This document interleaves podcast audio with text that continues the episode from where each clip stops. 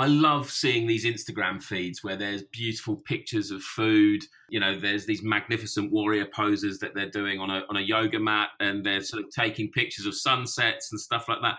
But I guarantee you, 90% of those people will be the ones at 3 a.m. smashing a Big Mac in the corner of some ludicrous McDonald's. And actually, that's probably when they're at their most happiest. And I think one of the things which brands need to stop contributing to is this very awkward, very sinister pressure that they're putting on people to be their perfect selves.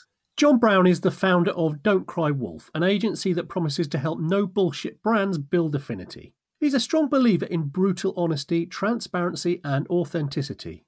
But for most brands and people, that's not easy and requires a radical overhaul of beliefs and behaviours. I always have this sort of belief of swallow the frog, do the hardest thing first. And the hardest thing that you can do as a brand is to come across more vulnerable. So, how exactly do you take the steps towards vulnerability? I liken it entirely to potty training. We need to potty train some of these organizations and some of these clients. You know, just sit in a potty and see how it feels. Makes sense? That's all coming up in today's show.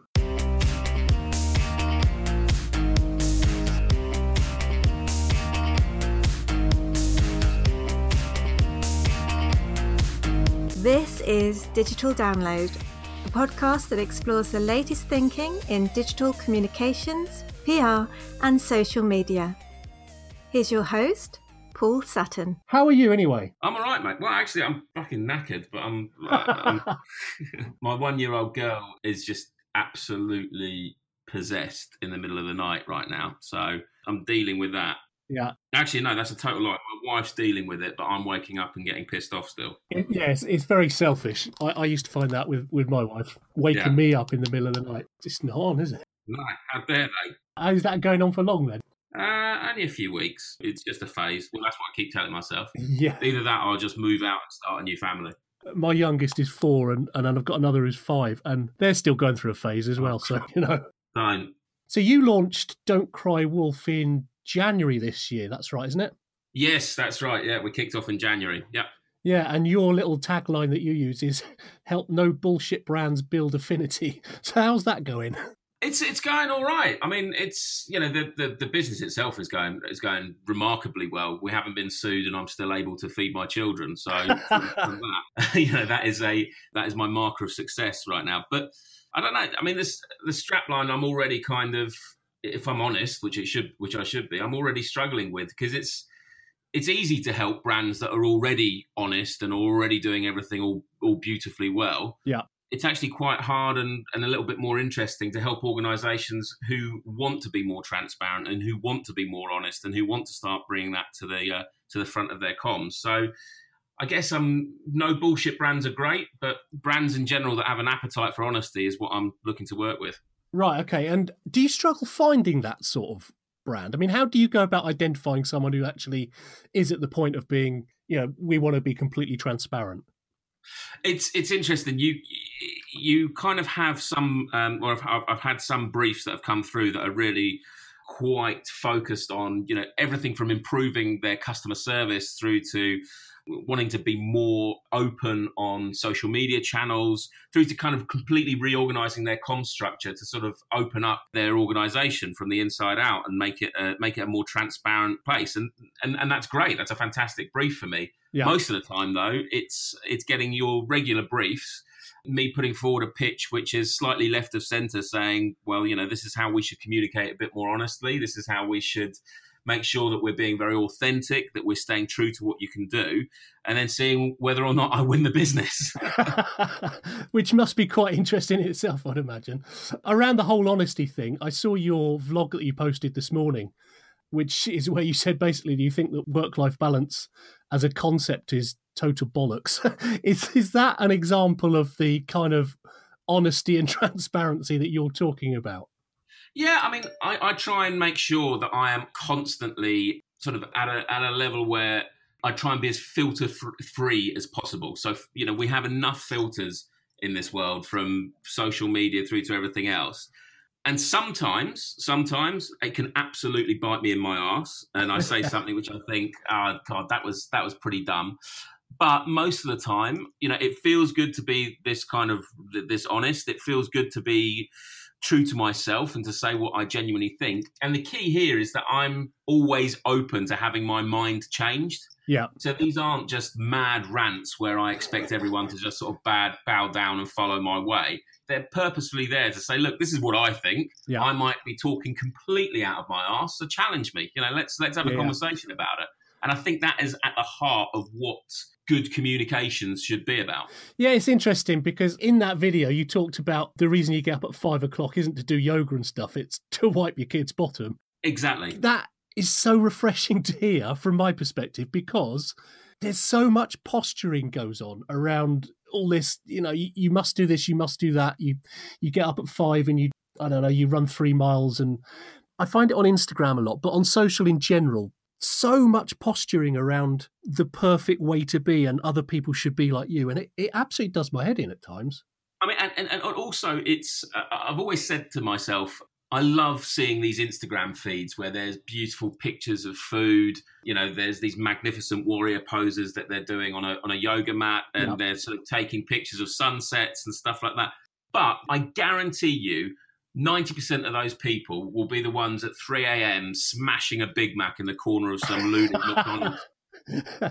And actually, that's probably when they're at their most happiest. And I think one of the things which brands need to stop contributing to is this very awkward, very sinister pressure that they're putting on people to be their perfect selves. And the interesting thing is, what they're doing now is saying, oh, well, you don't need makeup to be your perfect self, and Yeah. you don't need uh, a hair straightener to be your perfect self. But you do need to be eating clean and you do need to be getting up at 3 a.m. and looking at a tree and you do need to be all doing all of these sorts of things. And that is pressure in itself. Sure, they've taken away the makeup and the cosmetics of it, but they're still placing an enormous amount of pressure on people. Yeah, yeah. What does being honest really mean when it comes to brands? I mean, how should they be marketing themselves and presenting themselves? I mean, the, it, for me, it comes down to three things. There has to be a level of vulnerability there. So when I talk about the fact that I'm wiping my kid's ass, you know, I'm, I'm showing the fact that you know it's it's an unpleasant world to live in. I'm not, you know, I'm not just that that fantastic Instagrammable dad. Sometimes I'm knee high in poop, wishing that I was somewhere else. So there has to be a level of vulnerability, and vulnerability also applies when when something goes wrong. You need to kind of be honest, admit, open up, and vulnerable brands will be the um, the successful ones in the future. The second part is commitment. Brands have to be committed to what they're saying, and actually, we're seeing some extraordinary examples of individuals who are committing to what they said that they would do and getting quite high ratings and approvals for it. And Uh, you know that that's particularly applied in the political space right now. Yeah. And the final one is around accountability. You know, if you're going to say all of these things, if you're going to be a bit more vulnerable, if you're going to commit to doing these things, then be held accountable for them. Make it open, make it transparent, showcase the fact that you're doing this work, and, and have people dip in, have a look at you, and, and judge your progress. Yeah, yeah. That vulnerability thing, I would quite imagine that a lot of marketers, a lot of brands, a lot of senior people within companies would see that vulnerability as showing weakness rather than something that builds empathy and, and trust with people. Do you think that's a fair assessment? Absolutely, and uh, I think there's a lot of people who who will kind of uh, wince at the idea of of this word vulnerable. Yeah. And they'll feel as though that, that is somehow uh, showcasing to their competitors that their weak spots and things like that. But it's just so human. It's just human nature to be a bit vulnerable. It's human nature to say, "Oh God, I really fucked up. Yeah. I'm so sorry, but we're going to really try harder next time." That is complete human nature. And if there are slight disadvantages to this, I'm not saying it's always it's always rosy. There are going to be people who are going to get angry and upset if something goes wrong, and you admit that, it, even if you admit that it goes wrong. But the point is that you're being authentic and you're being honest, and that over time is the 100% foundation to trust. Yeah, and I mean that whole admitting that you're wrong. The great example of that recently, I guess, is KFC with their ads around the, the whole chicken palaver that went on. They got a lot of kudos just from the fact that they admitted they'd screwed up, basically. I mean, they were clever with it. You know, the way they did it was clever, but, you know, the fact that they merely just admitted, yeah, we screwed up was big in itself. You're totally right, Paul. And this is like, you know, what what what fascinated me about KFC is is I think they've got something like 800 stores around the uh, around the country. They only own outright 35 of them. It's a franchise model, right? Right. they really could have been the typical corporate self and gone, well, it's not our problem, it's our franchisees' problem, and Yeah, you yeah. know we're only a we're only a hub, and we advise them on the best way possible. They didn't. They took full ownership. They took full responsibility for it. They changed their bloody logo, which for a brand is a big step to take in, Yeah. in just apologising. Yeah. And they said, "Look, this is our fault," you know, and we're we're gonna we're, we're fixing it. Yeah, I mean, I've done a lot of crisis communications work in the past three years. And one of the things I say constantly in that is you must say sorry. You don't have to admit liability necessarily, but you have to apologize for whatever it is you've done wrong.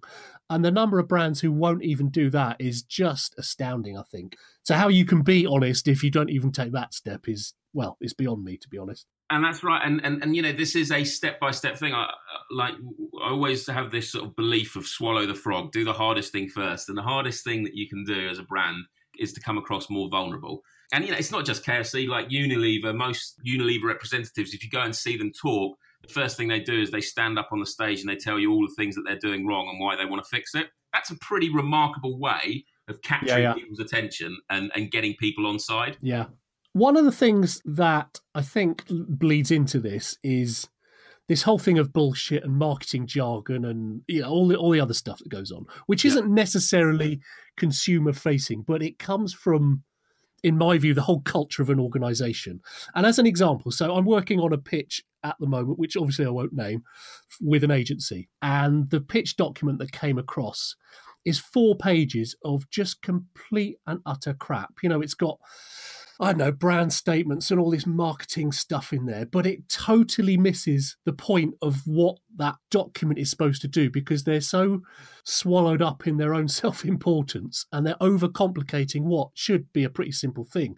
Do you think this whole attitude starts from inside a company? Absolutely. So I think one of the things that we tend to immediately neglect and ignore when, let's say, we're faced with a pitch, like like you were saying, so you're faced with a new business opportunity, is that we tend to sort of hurriedly and hungrily start responding to the brief and coming up with campaign ideas and all talking about how we can actually execute this. What we should be doing is asking the questions internally do you actually believe this? Let's Yeah, just yeah. ask that question first. Do you genuinely believe this? Because for all the will in the world, I could come up with a fabulous campaign. We could all, you know, pat ourselves on the back on the amount of retweets we've got for it, or the fact that it features in PR Week's top five fabulous campaigns. Yeah. But if you genuinely don't believe this, or you're not living and breathing this inside as a corporate, as an entity, and this isn't communicated throughout the team, and they're not feeling that they're a part of this, then it's just going to feel completely disingenuous. So where does that where does that honesty start then? Because I mean, I agree with what you're saying. So we're saying that if you're not honest from the inside, then you're not going to be honest facing outwards. How do you transform an organization that is very guarded and very corporate into being one that is very open and vulnerable and transparent? Well, you, you've got kids, haven't you? Yeah, yeah. I, I've got I've got kids as well, and they're, they're they're young kids, and I liken it entirely to potty training. Okay.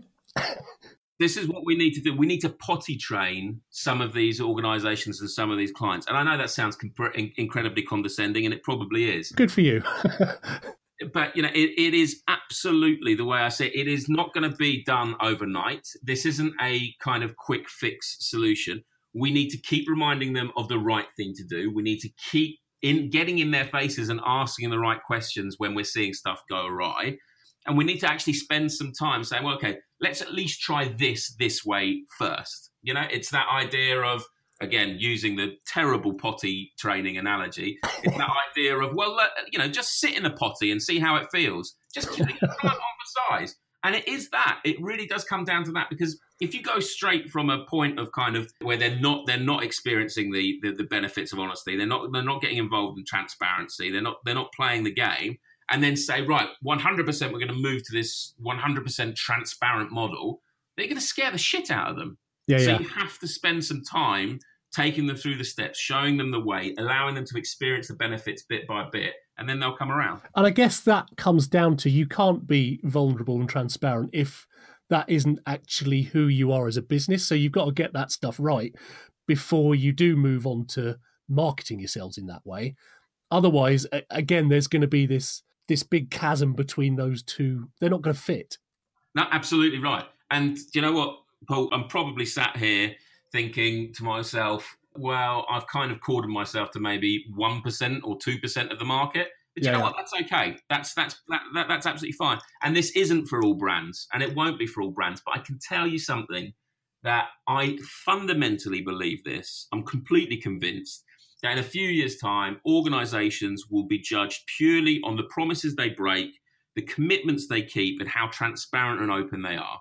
And if you are an organization now who doesn't tick any of those boxes in any way, then I would be seriously concerned about how I'm going to communicate in the future because it's what we expect and it's what we will expect, especially with the advances in technology making everything open honest and, identifiable. Yeah, I, I, agree with you very much so. It's interesting. There's an episode coming up of this podcast where I have managed to talk to a musician, so not someone in marketing at all. Yeah. But we were talking about how she market or they market their band, and they took a not necessarily a conscious decision, but because of all the pressure on musicians on social media to be role models effectively, to do this, take this step into being basically being who they were, not trying to be something that they're not, just being true to themselves, basically, which yeah. is a very, in a way, it's a very hackneyed phrase to be true to yourself. But there's so much that brands and companies could learn from just that approach, actually. I, absolutely, and I mean, some of uh, you know, uh, on the on the art side of things, I think the most extraordinary art, the art that takes your breath away from whether it's something musical, something visual, whatever it might be, are the ones that have kind of a little bit of a raw edge of, of, of honesty and self reflection in it. And it's what we connect with as human beings. And, and we are at this point now where we are pretty saturated with bullshit from yeah. from brands, from influencers, whatever the fuck they are. we are absolutely saturated with this stuff now, and, and and people just want to see some form of slightly raw human emotion and interaction. And, and I think that's where the opportunity lies. You know, because no matter what happens, an, an influencer on Instagram can stick out another one of these beautifully photoshopped images outside of the Taj Mahal, but people will still interact more with a perhaps slightly more grittier, brutal, rawer image that you might find on a news feed yeah. and rather than rather than something that's that's more polished like that from instagram. Yeah the whole no bullshit thing I'm, I'm so behind this because so i do workshops and i consistently get feedback from the people i do these things from of god it was refreshing to hear someone just straight talking not trying to fluff things up and it always surprises me because i think well surely everyone does that don't they? But i think they don't. There is this sheen that people put on their organizations whether it's consultancies or agencies or brands or whatever there's there always seems to be this this sheen to make yourself not, to not upset anyone. And i just think it's the wrong way to be. If you upset people sometime well maybe that's not a bad thing in itself because at least mm-hmm. you are being honest Absolutely. Well, I mean, Paul, I, I, I, as I've mentioned to you in the past, I use you as a bit as, a, as an example of of someone who's you know prepared to say what they think, even if it makes something you know slightly more uncomfortable but yeah. also you know you get the vulnerability message spot on from your you know your very open and honest discussions around mental health through to the day that you're having through to you know the opportunities that exists and through to the challenges that you face when you try and do sort of extraordinary events like digital download live so i think you know there you're, you're one of the good guys in that sense but people genuinely tend to avoid conflict. They yeah. they don't want to have conflict, and actually, no. co- healthy conflict. There's nothing wrong with it. No. There's a there's a chap called Patrick Lencioni who's who's much smarter than I am who writes a whole book on the necessity of having things like transparency, trust, healthy conflict, and it is a real fundamental part. If you disagree with something or you're not you don't believe in what you're talking about, have that healthy conflict, discuss it, share it, get it out there. Because I tell you what, the commitment that you make afterwards will feel much, much more true to yourselves and to the organization and much more powerful going forward. So you mentioned about being held accountable. Yes. So brands and companies need to be held accountable. If they're going to do this, be accountable for it. How does that manifest itself? It can manifest itself in a number of ways. Organizations can quite happily publish more stuff and they should. From and you know we're we're starting to see slight kind of nods towards this with the the, the sort of the publishing of figures around diversity, for example. But organizations as a whole should be looking to publish more things, more things about what they're doing, how they're doing it, more uh, even even sort of a little bit of the inner workings of the of, of, the business, some of the decisions that they're taking at board level.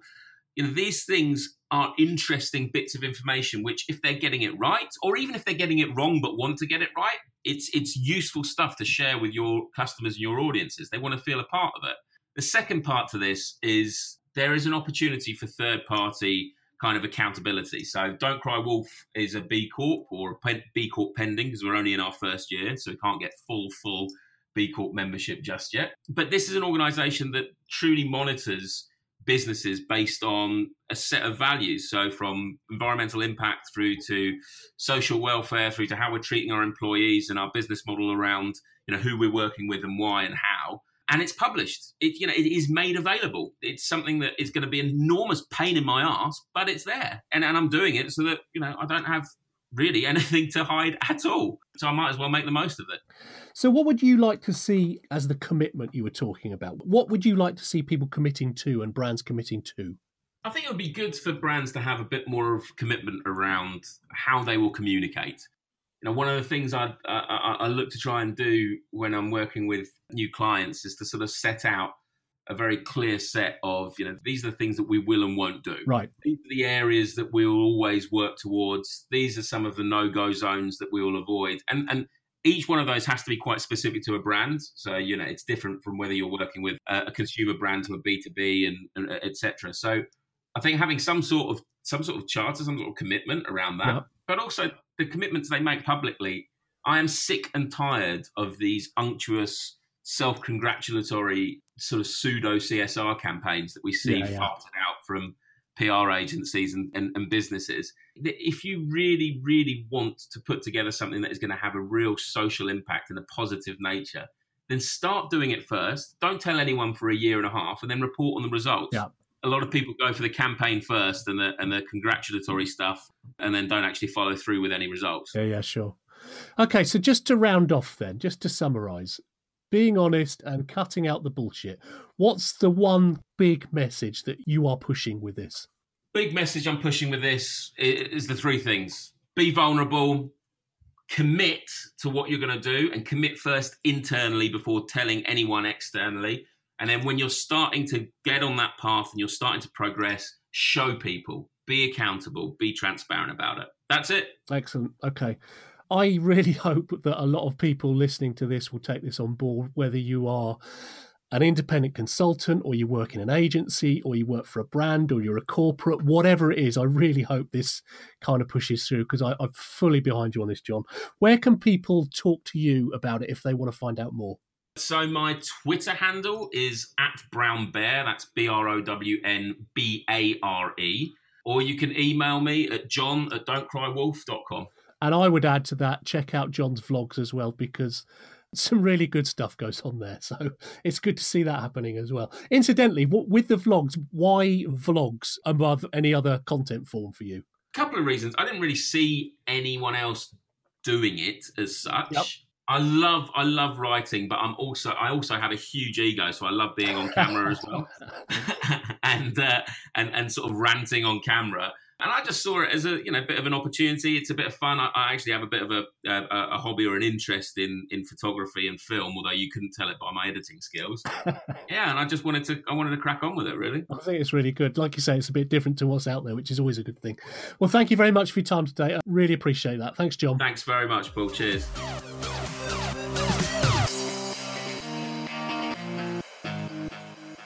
Thanks for listening. I'd love to hear your thoughts and opinions. On Twitter, I'm at the Paul Sutton, or you can email me at paul at paulsutton.co.